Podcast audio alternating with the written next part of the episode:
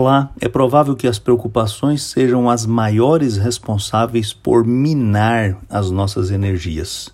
Sofremos antecipadamente, pois é exatamente isto que preocupar-se significa.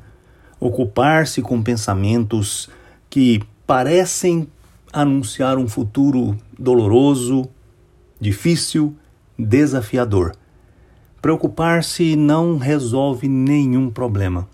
E o remédio para a preocupação é a confiança. Foi o que Jesus ensinou aos seus discípulos no Evangelho de Mateus, no capítulo 6, quando os convidou a confiar no amor e cuidado de Deus. E disse para os seus discípulos o que lemos no verso 34. Portanto, não fiquem preocupados com o dia de amanhã, pois o dia de amanhã trará as suas próprias preocupações. Para cada dia bastam as suas próprias dificuldades. Viver pela fé é confiar que o Senhor está dirigindo a nossa vida todos os dias. Portanto, eu não deveria me preocupar com o dia de amanhã. Eu não deveria deixar que essas preocupações abalassem a minha confiança no Senhor ou me levassem a tomar decisões equivocadas. Preocupar-se antecipadamente apenas destrói as oportunidades de alegria hoje. Cada dia tem a sua dose de preocupações.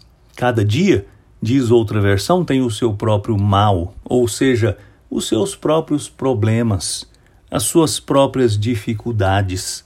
Portanto, resolva hoje as dificuldades de hoje e confie que amanhã o Senhor continuará ao seu lado para resolver as dificuldades de amanhã.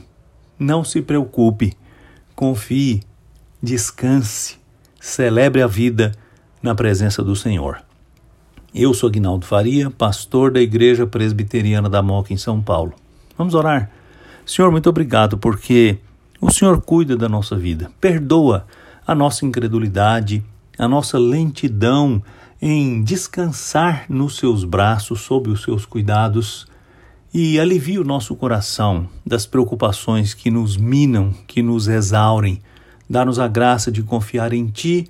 Eu te peço, de todo o coração, em nome de Jesus. Amém.